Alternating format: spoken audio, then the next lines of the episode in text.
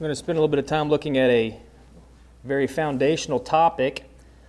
Uh, and as we go back, really the reason is, is uh, throughout the week, uh, there's a few times that we have mentioned specifically about the preaching of the gospel. Uh, and what we're going to look at is greatly misunderstood by a majority of people. I say that for as somebody who came out of uh, a different religious group. I'd never heard of the gospel, what the gospel entailed uh, what obedience to the gospel was. I, I, didn't have an understanding at all about the gospel. And so we're going to go back and really address the questions of what exactly is the gospel, why should one obey the gospel. And again, for some of you here, this is very foundational. Hopefully, I can come back and uh, show you some points in a different way than maybe we've addressed so you can help teach somebody. But this is a topic really that is, is greatly misunderstood. And when I say that, there are even those within the church uh, who do not have a good understanding of what the gospel is.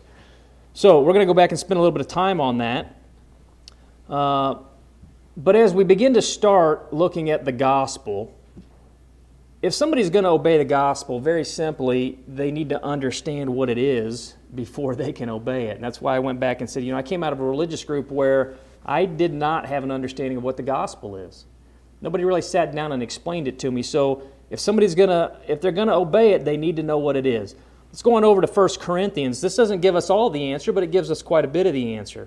However, this passage has also led to some misunderstanding even within the church. 1 Corinthians 15, 1 through 8. Guys, I'm going to try to stick to an outline. If you don't have it, it's through the door on the, on the left, uh, and I will try not to add anything. I've got the motivation today, but I'm not going to. I'm going to stick right to that outline. 1 Corinthians 15, 1 through 8. Notice what Paul tells the church in Corinth. Moreover, brethren, I declare unto you the gospel which I preached unto you which also ye have received, and wherein ye stand, by which also ye are saved, if ye keep in memory what I preached unto you, unless ye have believed in vain. For I delivered unto you, first of all, that which I also received, how that Christ died for our sins according to the Scriptures, and that he was buried, and that he rose again the third day according to the Scriptures, and that he was seen of Cephas, and then of the twelve. After that, he was seen of above five hundred brethren at once of whom the greater part remain unto this present, but some are fallen asleep. After that, he was seen of James, then of all the apostles, and last of all, he was seen of me also, as of one born out of due time. All right, so as we begin to try to get a little bit of an understanding about the gospel, the gospel certainly is centered around the death, burial, and the resurrection of Jesus Christ. That is the foundation that gives us hope in our salvation and also spending an eternity in heaven. But this is just one part of the doctrine when we begin to go in and look at what the Gospels are. Okay? To break it down even more, the, the word gospel, simply the Greek word there, euangelion, simply means the good news. And that good news about Jesus, as we go back and we look at our New Testament, starts in the book of Matthew and goes all the way to the book of Revelation. Okay? All of it is applicable and all of it is binding to one who is a follower of God, to one who is a believer in the Christ. Not only is it binding and applicable for us as Christians, it is also binding and applicable for those who are non Christians. I didn't put that verse in there. Write down John 12 48. So, whether you're a Christian or whether you're not, the, there is a doctrine that you will be held to, okay? The gospel is the foundation of one's faith in Christ. And many, unfortunately, think that this death, burial, and the resurrection is the only thing that a person has to believe in order to be saved. There are even brethren within the church who have started teaching this.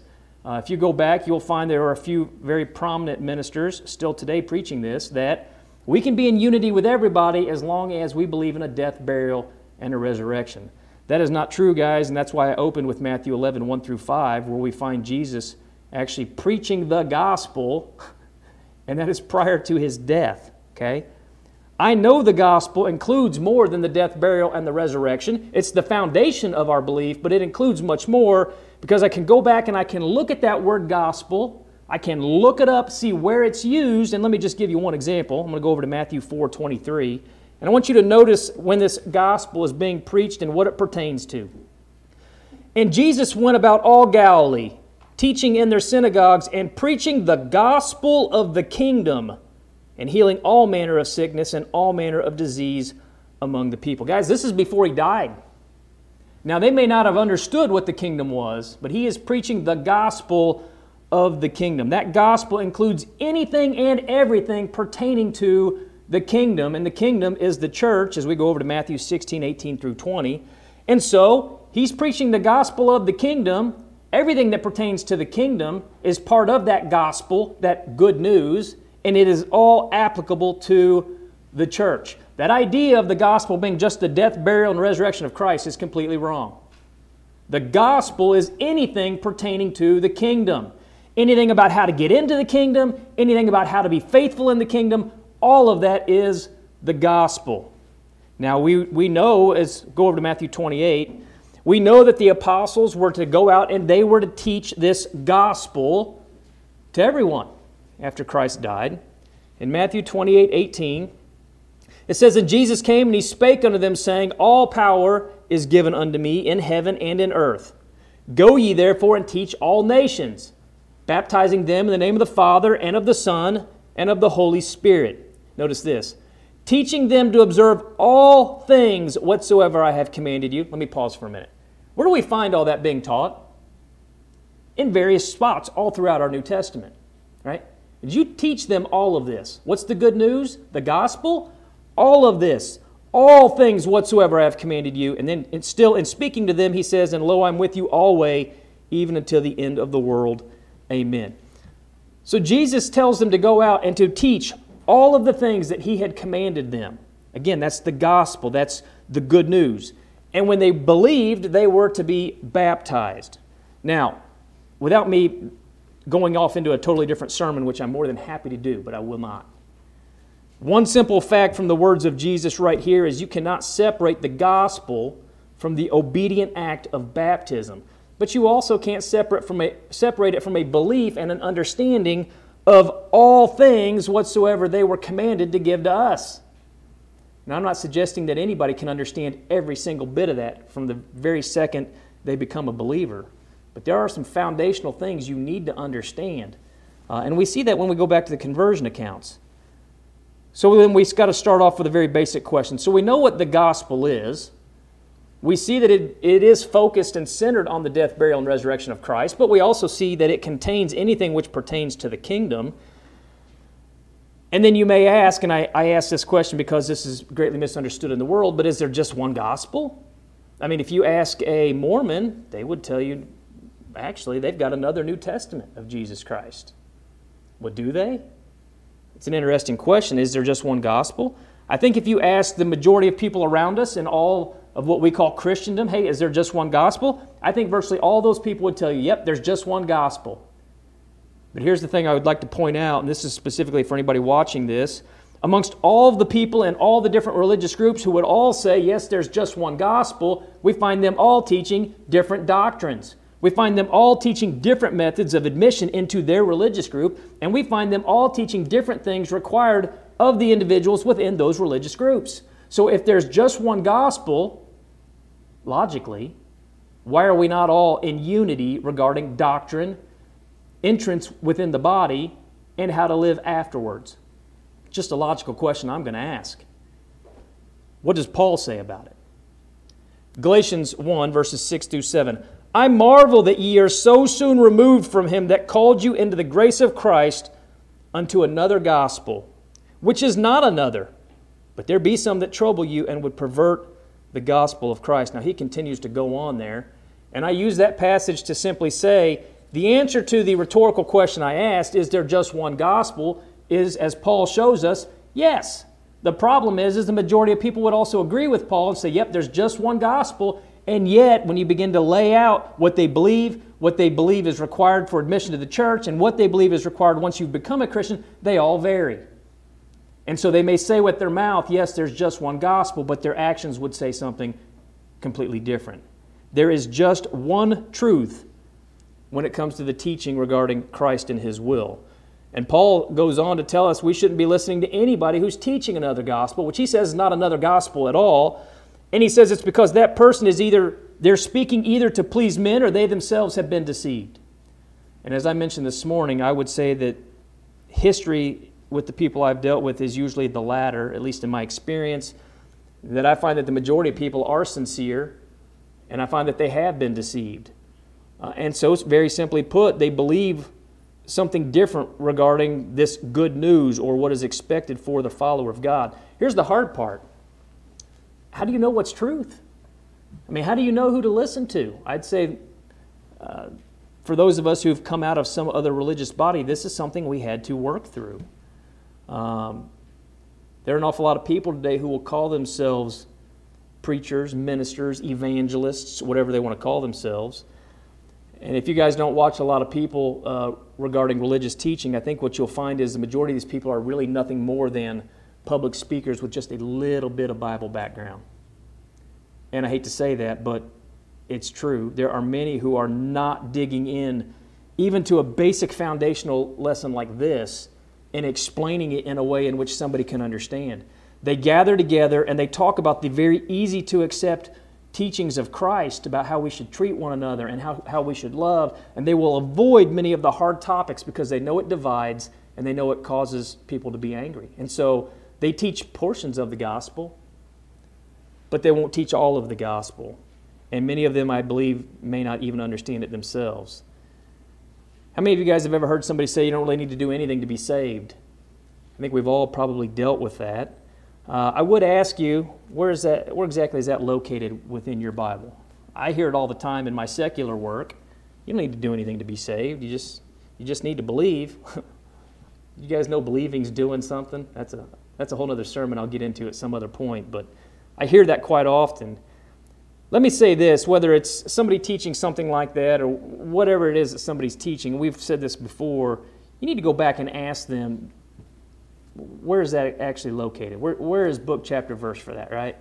If you're going to tell me something, tell me where it's located. You guys, that's why we use outlines here, right? If I'm going to say something, I need to explain to you where it's at. Majority of people have no idea uh, where to confirm or to show you uh, where it is that they're teaching something.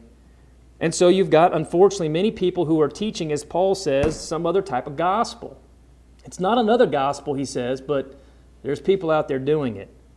Now, if there's only one gospel, which Paul shows us very clearly there is, and unfortunately there are other people who are teaching other gospels, uh, is, is obeying the gospel really essential? Well, uh, that's a pretty valid question. Depends on who you ask. If you go back and ask an atheist, they'd say, no, you don't need to obey the gospel. And if you were to ask somebody who maybe is an agnostic, they'd say, well, I, I mean, I don't even know in the first place, so I don't know if it's a big deal. And if you were to ask somebody in a lot of religious groups, their answer is going to vary from either yes to no based on the doctrine they believe. Because I don't even know what they believe regarding the gospel. Right? That word is thrown around so much. You say, Do you need to obey the gospel? And for one guy, he thinks it's just faith. Another guy, he thinks the same maybe that we do. And he says, Well, of course it is. That, that word is thrown around so much today that people don't even know what the gospel is. But it's a valid question. Is obeying the gospel essential? Well, let's go over to 2 Thessalonians 1 7 through 8. For anybody watching this online, I'm going to read this verse here. It gives the answer to the question, but the answer to the question is reliant on you accepting that the Bible is inspired. So if you're watching this online and you have not come to that realization that the Bible is inspired, you need to dig back through on our YouTube page and you need to find a sermon in which I'm dealing with inspiration of the Scriptures. Um, if you don't want to spend the time, I'll just help you out and tell you the Bible is 100% inspired. If you find a problem with it, the problem is not with the Scriptures, it's with you. Keep studying. So, is it valid and is it, is it necessary for me to obey the gospel? Paul says, And to you who are troubled, rest with us. When the Lord Jesus shall be revealed from heaven with his mighty angels, in flaming fire, taking vengeance on them that know not God and that obey not the gospel of our Lord Jesus Christ. That's a pretty big warning regarding the gospel of our Lord and Savior. If a person obeys the gospel, they're going to have rest with the saints. And they can know assuredly that they have the promise of heaven waiting for them in their future. But on the opposite side of the coin, there, if a person doesn't know God, if they do not obey the gospel, there is no hope for them receiving any type of reward on the day of judgment. All they have awaiting for them is misery. So, back to the question is obeying the gospel essential? Paul says it is. Paul says it's absolutely essential. There are an awful lot of people today who misunderstand the word gospel. I will say this there are not a lot of groups who actually use the phrase obeying the gospel. There's very few groups that actually use that phrase. I think maybe the Church of Christ is really one of the only groups that uses the phrase uh, that refers to becoming saved as being the same thing as obeying the gospel. And they are one and the same. So, why is it that the majority of groups do not use that phrase? Is it bias? I'm not sure. Is it ignorance? Possibly. Uh, is it that those words sound extremely confining? And when I say that, what I mean is, is if you look up the word gospel, it's very easy for one to get an understanding of what the gospel is and what it includes. The gospel shows us how to be added to the body. The gospel shows me how to live as a member of that body afterwards. All of that is the good news. The gospel shows me how I need to die. The gospel shows me where it is that I'm going when I die if I'm faithful. All of that is included in the gospel. And so, when people use the word gospel, oftentimes they don't include any of that stuff. They simply only look at it as the first part, which is the method of how one is saved, if they even use it to that extent. So, why don't they use that phrase? Well, I'm not quite sure, but I want you to consider for just a second the faith only doctrine. There are an awful lot of people today who would claim to be members of Christ's church, and yet they teach, just as I mentioned earlier, there's nothing that needs to be done other than uh, the idea of having a mental assent or a belief that Jesus uh, was a real person, that he was the Messiah, and if you'll do that, you'll simply have salvation awaiting you. Uh, but this belief of righteousness through just a, a mental acceptance of Jesus or a knowledge of who he is, guys, that rejects the gospel, the good news, 100%. Uh, simple belief in who Jesus was or is has never been enough to save somebody. Listen to James 2:19. Thou believest that there is one God, thou doest well. The demons also believe and tremble. The demons knew who Jesus was. They even accepted his authority when he commanded them to do something. But they reject a ton of other things that are recorded within our gospel, within our good news. There's no salvation for demons who knew who Jesus was and even, even obeyed when he commanded them. They didn't have a, they didn't have a whole lot of choice they're going to, they're going to uh, do exactly as he says. There's no salvation in that. Muslims believe there was a man named Jesus. They even believe he was a prophet. But they reject other parts of our gospel, our New Testament. Guys, there's no salvation in that.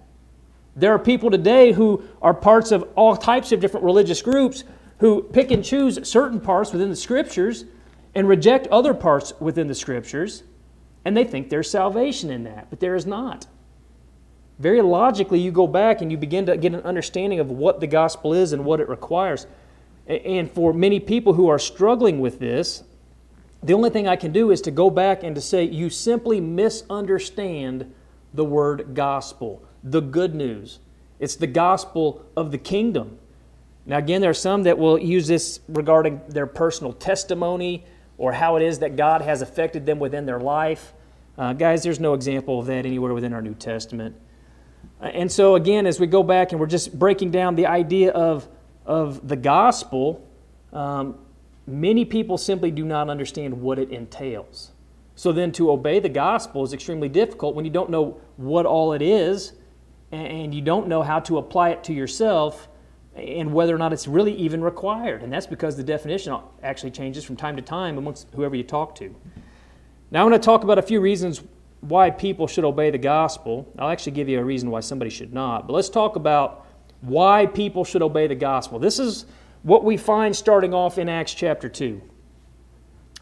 The very first, foremost reason somebody should obey the gospel is the intellectual acceptance of what it is that we're reading.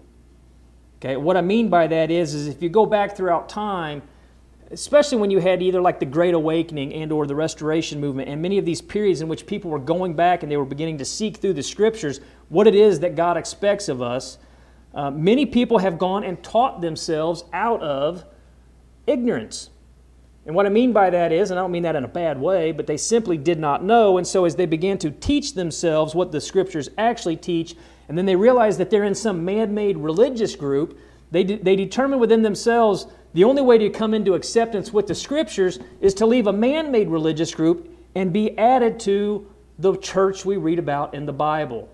Okay, now I know a lot of people, there's outrage when I tell people there's only one church. Jesus just says there's one church. There is just one church, it's His church. And a lot of people have studied themselves out of a wrong church into His church. That's how I became a Catholic. That's how people were doing it during the Restoration Movement. That's how some people were doing it during what we would call the Great Awakening, a number of other periods of times. Okay? They went back and as they studied their Bible, they began to realize that they believed and or were taught something that didn't line up with the gospel. Okay? They, they believed another gospel, which is what Paul says. Let me go back and give you just a real quick example. We can look at it in a lot of different ways, but this should be pretty good. There are people who could read their scriptures, and as they're, they're reading them and they're pondering, and they begin to ask themselves questions. Listen to Revelation 1 5 and from Jesus Christ, who is the faithful witness, the first begotten of the dead, and the prince of the kings of the earth, unto him that loved us and washed us from our sins in his own blood. Somebody comes over and they begin to read through the book of Revelation there in verse 5, and they say, okay, now wait a minute. The blood of Christ washes away sins. How exactly does that happen? And if that is the case, which it is because that's what it says, how exactly then do I contact the blood? It's the blood that washes away sins. For somebody who's really, really digging in and studying their Word of God, that's a valid question. The blood washes away sins. How do I contact the blood? And so, as they continue to dig through their scriptures, they get over to Acts 22 and they see the example here with Paul. And in verse 16, they see what he is told. And now, why tarriest thou? Arise and be baptized and wash away thy sins, calling on the name of the Lord. Now, I'm not going to go back, but if you're wondering about the calling on the name of the Lord, go back and read the, the sermon from um, Peter there as he tells those Jews to call on the name of the Lord. And he goes back to Joel chapter 2. Calling on the name of the Lord is laid out very clearly in that sermon about what to do. Here, Paul's being told, you need to call on the name of the Lord. How do I do that? Well, the same thing you found over in Acts chapter 2. He tells you how. You need to arise and be baptized and wash away thy sins. Now, wait a minute. I thought the blood of Christ washed away sins. That's what I was reading in Revelation 1 5. And now I get over here and I see Paul's being told to wash away sins. How is he doing that? Well, so baptism, which wash away sins, lines up with Jesus washing us from our sins. So the way that I contact the blood is by being baptized. You see how somebody can start to work through this? They don't need somebody who's got a PhD after their name to begin, to begin to explain it to them. I mean, this is written in a sixth grade level, guys. You begin to lay it out and you begin to, it's like when you're putting one of them solder projects together and it doesn't really, the instructions, are, they're right there. All you got to do is just read it and kind of lay the pieces out together and it begins to make sense.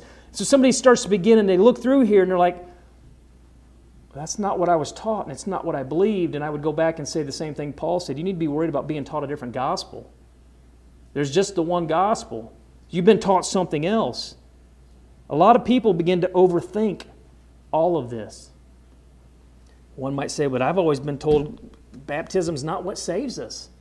Right? I, I, just thought it was the blood that saves us. Well, there's plenty of other verses that talk about baptism, in which we find is the washing away of sins, and we see that it's the blood of Christ that washes away sins. So the logical question is I'm trying to study my way through this, and I say that as somebody who had to go through this process. Well, then where else is baptism covered? What exactly does it say about baptism in our gospel? Let me just give you one verse. 1 Peter 3:21, the like figure where even baptism doth this is a key word, listen closely.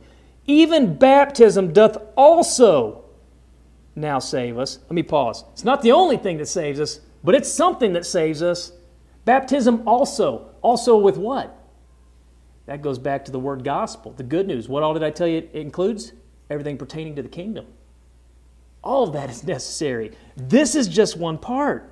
This is one of the parts. He goes on, it's not the putting away of the filth of the flesh, but the answer of a good conscience toward God. How can I have that? Oh, my sins were washed away. I don't have any sins to bother my conscience anymore because they were washed away in baptism, which is where I contacted the blood of Christ. You see how you begin to lay all this together as part of the gospel? Baptism for the remission of sins. It gives the obedient a good conscience. Peter says it's necessary for salvation, but he, he doesn't say it's the only thing necessary for salvation. I've been accused of that. Oh, you members of the churches of Christ teach baptism saves you. You know what I teach? The same thing Peter teaches. It's one of those things that also saves you. It's not the only thing that saves you, it's one of those things that also is part of the salvation process. It's no more important than hearing and believing. It's certainly no more important than confessing or repenting, but it's one of those things. That's what the truth of the gospel explains to us. And that's why Paul says you need to be so worried about somebody teaching you another gospel. And yet, guys, to be honest with you, and for those watching, the majority of people in the world have no idea how to even define the word gospel. They misuse it and they abuse it because they themselves don't even understand it. And why is that? I'll be honest, it's because the majority of the world have never been taught correctly out of the scriptures the basic fundamentals of what the good news actually is. They don't even realize what, what the blood is doing or how to even contact it. Romans 6 3 and 4. Know ye not that so many of us, as were baptized into Jesus Christ, were baptized into his, be- into his death? Where did the blood occur? At his death. What are we baptized in? Into his death. Where does that happen? He's going to go on and show us this burial in water. How do we contact the blood? Right there, baptism. You begin to see how it's all laid out. We're baptized into his death. Therefore, we are buried with him by baptism. That's the dying process right there. The old man dying as you go down. And then he says, like as Christ was raised up from the dead by the glory of the Father, even so we also should walk in newness of life. I go down, the old man, I come up with this clean conscience as I've been washed through baptism by the blood of Christ, and I am now a new creation in Christ. That is because I understood and obey the gospel. What's the gospel focused on? The death, burial, and the resurrection of Christ. That's foundational. But the rest of it's included, which includes how to become a follower of Christ, how to live as a follower of Christ, how to die as a follower of Christ. That's the gospel. It's not just the very first part, oh, well, now he's saved. I'm in the state of salvation, but I can lose that at any time when I walk away from the gospel. The majority of the world have no idea. But when people understand it, when they get that, when they understand what the gospel is, when they understand what it mandates, they're going to obey it. And I can still remember the very first time it literally clicked in my mind. I remember where I was sitting, I remember what I was doing. Finally, it's, an instructional manual. I remember it plain as day. The majority of the world doesn't understand that. There are other reasons. There are emotions involved in the acceptance of the gospel. Now, when I say that, I have to be very careful. There's always emotion involved, not only in the obeying of the gospel, but even in just the preaching of the gospel. There are times when, as I'm just preaching the gospel, just the effect of it literally brings me to my brings me to tears. There is emotion involved. We've been accused oftentimes of being a very cold, hard people who are followers of God. And I don't believe that for a second. I think we've been accused of it, and I think there are some that are out there. I don't believe that's this congregation. I believe there is emotion, and I believe there has to be. But there's a big difference between emotion and emotionalism, which is what we find in many of the other religious bodies. Even within the intellectual reasoning of obeying the gospel, there is emotion. I cannot tell you how many times I have baptized somebody who, when they came up out of the water, immediately started crying. I think I did. I remember as I was driving down to Alabama, I've said this before, I, I realized I wasn't baptized scripturally. A goose hits my window at 75 miles an hour, flying down I 65. I might have been going 80, I can't remember, allegedly. And I'm thinking, I'm dead. I'm dead and I haven't obeyed the gospel, right? There was emotion involved in that. And there was certainly emotion when I came up out of the water realizing I finally I've obeyed the gospel. But it wasn't emotionalism. And I have to say that because there are groups where emotionalism is accepted as obedience of the gospel, but it, it's not part of it. And so what I mean is, is there are an awful lot of people who realize that what they've been taught was wrong, and then as they obey the gospel, they come up with a full understanding of, okay, I've literally just now done what I've been commanded to do. I am in this state of salvation. And the other part of the gospel is, is now I just have to live faithfully, right? That brings emotion. Listen to Acts 2.37. Is that what we find taking place on Pentecost? So for those who are totally against emotion, right, don't cry. Uh, and a lot of us maybe were grown, brought up that way as men. Don't cry, right? I find that the older I get as a Christian, the more I cry. And I can't really help it. That's what we find taking place on Pentecost. Acts 2.37. And I'm going to focus on a word here for a second. Now, when they heard this, we're talking about the, the Jews in the crowd. When they heard this, I'll tell you what this is here in a second, they were pricked in their heart. And they said unto Peter and the rest of the apostles, Men and brethren, what shall we do? What was the this that they heard? They just heard the first gospel sermon being preached to them, and you go back and you begin to look at it, and they're moved, they're impacted, and you see the emotion come out in their words. So, men and brethren, what shall we do? That is emotion inflicting them to obey the gospel, but it's based on intelligence, right? They're doing something, they realize it. That 100% rejects faith only salvation. Why are these people in the crowd who are now impacted and emotional because of what they just realized, why are they asking if they need to do something? They don't believe in faith only salvation. And faith only salvation wasn't true because he then tells them what to do in the very next verse.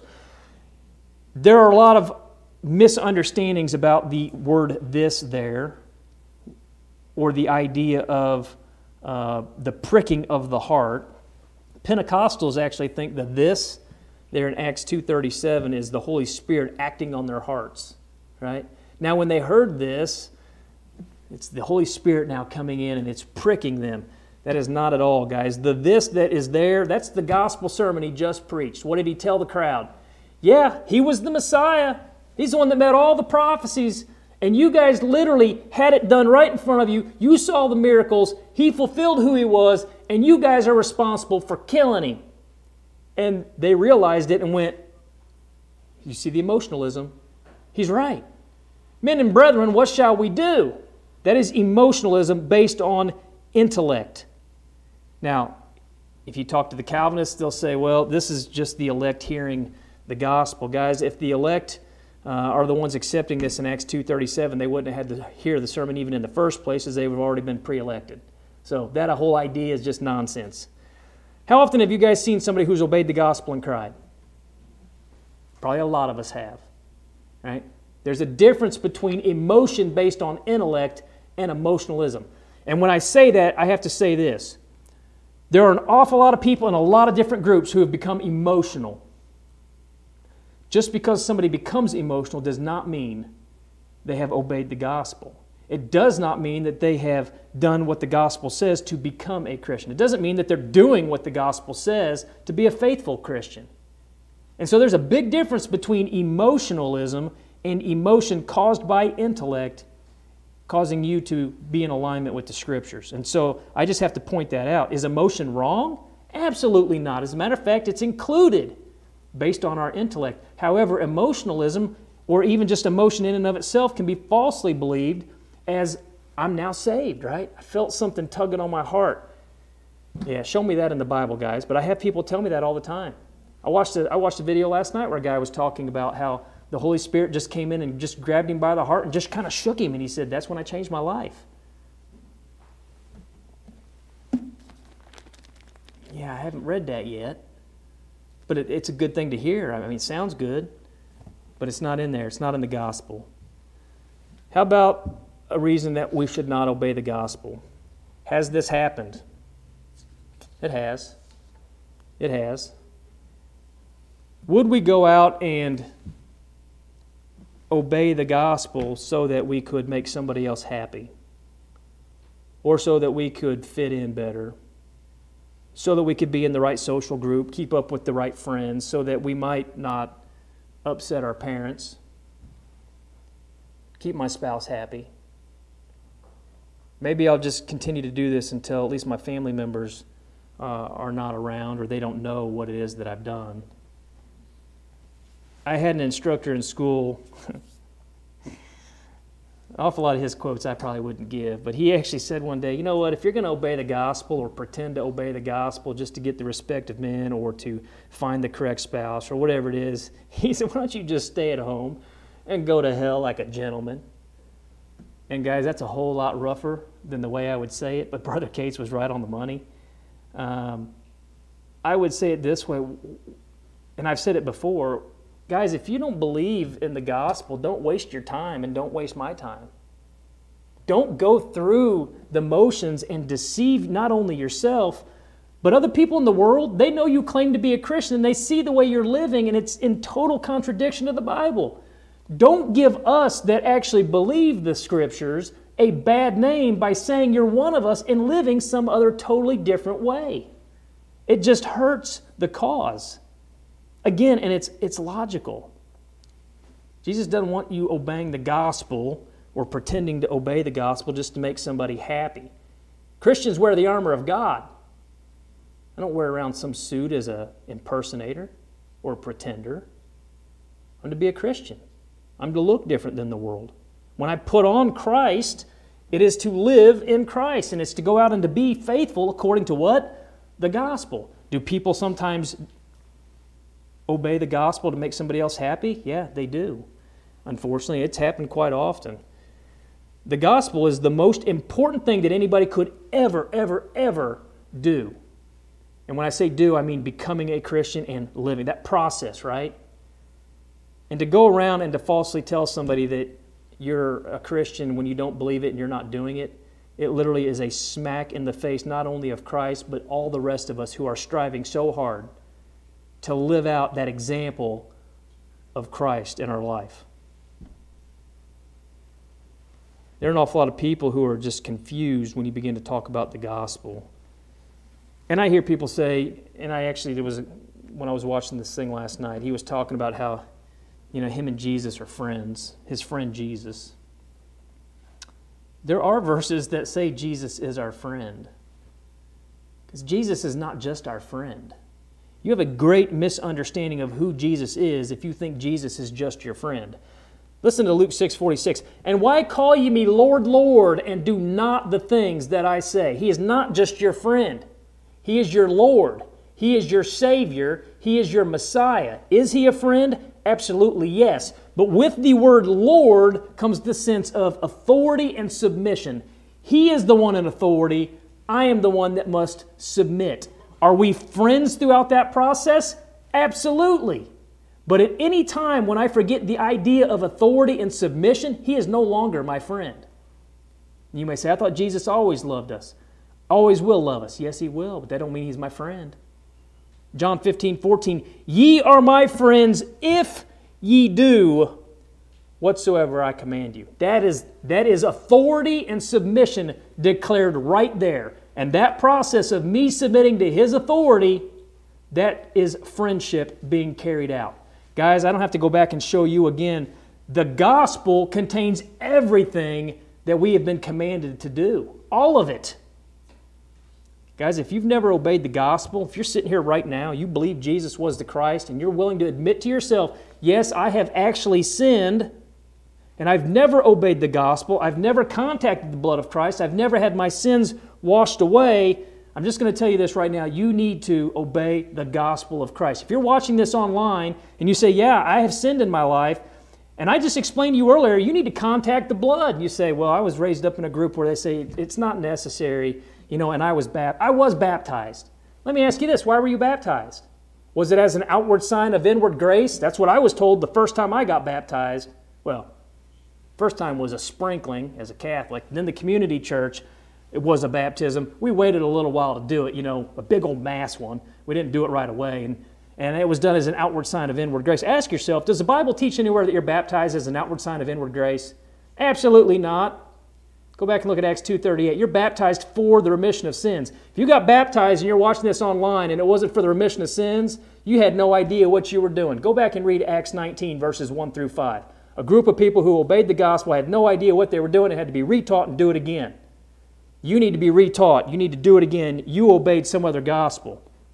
John 8, 24. I said therefore unto you that ye shall die in your sins, for if ye believe not that I am he, Ye shall die in your sins. Is belief necessary? Absolutely. I've already said that. It's one of those things that is necessary. It's not the only thing, but it's part of the gospel. You need to believe. You need to repent. Acts 17:30. And the times of this ignorance God winked at, but now commandeth all men everywhere to repent. Let me go back to the people who say you're saved by faith only. You just got to believe. He says right here, all men are commanded to repent. So do I have to repent? And it's funny, all the people I've ever talked to who believe in faith only go, Oh, yeah, yeah, you got to repent. Oh, so you've already give up your doctrine? You're not a faith only believer anymore, huh? It's faith only plus repentance? And the most of them, oh, well, there's no well. It's part of the gospel. So you need to repent, but that's not enough. You got to continue to repent throughout this entire walk, 1 John 1 7 through 9. You want to continually be cleansed by the blood? You better continually repent. It's part of the gospel. You need to confess the name of Christ. Matthew 10 32. Whosoever therefore shall confess me before men, him will I confess also before my Father which is in heaven. That's part of the gospel. Go back and look at Romans 10 9 and 10. You better confess him. If you don't, you're in a world of hurt. It's no more important, though, than baptism. I'll just give you one Mark 16 16. I could give you a bunch more. We'll just rattle them off, but I won't. Mark 16 16. He that believeth and is baptized shall be saved. I will say this the word and there, et in the Greek, et. It is a conjunction, it joins the two. You cannot separate them. It's like when I give my dog food and water. The word and is a conjunction. It means I gave them both. He that believeth and is baptized, can't remove, you can't separate them, shall be saved. But he that believeth not shall be damned. And for a lot of people, and it was mentioned this morning in Bible study, stumbling blocks. For a lot of people, this is a stumbling block. It's not what I was taught. It doesn't make sense to me. What does going down in the water have to do with being saved? Well, the reason is they don't understand because that's where you contact the blood. But in their human mind, it doesn't make any sense, right? It would if you thought about it. Is being baptized the most important thing you can do? Nope, it's just one of those things that saves you, but you got to do them all. Finally, you need to remain faithful. 2 Timothy 4 7 through 8, and I'm going to quit. Probably my favorite verse, my all time favorite. Somebody who knows what's going to happen, he knows what's waiting for him. I have fought a good fight, and I've finished my course. I've kept the faith, and henceforth there is laid up for me a crown of righteousness, which the Lord, the righteous judge, shall give me at that day, and not to me only but unto all them also that love his appearing. He kept the what? The faith. What is the faith? It's the New Testament system. What's the New Testament system? The good news. What's the good news? The gospel. What did Paul just say? I've kept the gospel. I was faithful to the gospel. He was added to the church through the gospel. He lived according to the truth by inspiration that was given to us, the gospel. He died faithful in the gospel. He's going to receive what? The inheritance described for us in the gospel. You realize what the gospel is now? You realize how important the gospel is now? Guys, the gospel, it's everything. And for the people that reject it, they are waiting in eternity in hell. We need to be preaching the gospel. We need to be preaching it to the point where people are saying, I'm not yet a Christian. I need to obey the gospel today. If you're here and you've not obeyed the gospel, you need to do it today. You need to do it today. None of us knows how long we've got. If you are here and you're a Christian, ask yourself, have you been faithful to the gospel? If there's any way we can assist you today in any way, you can come forward as we're led in a song of invitation.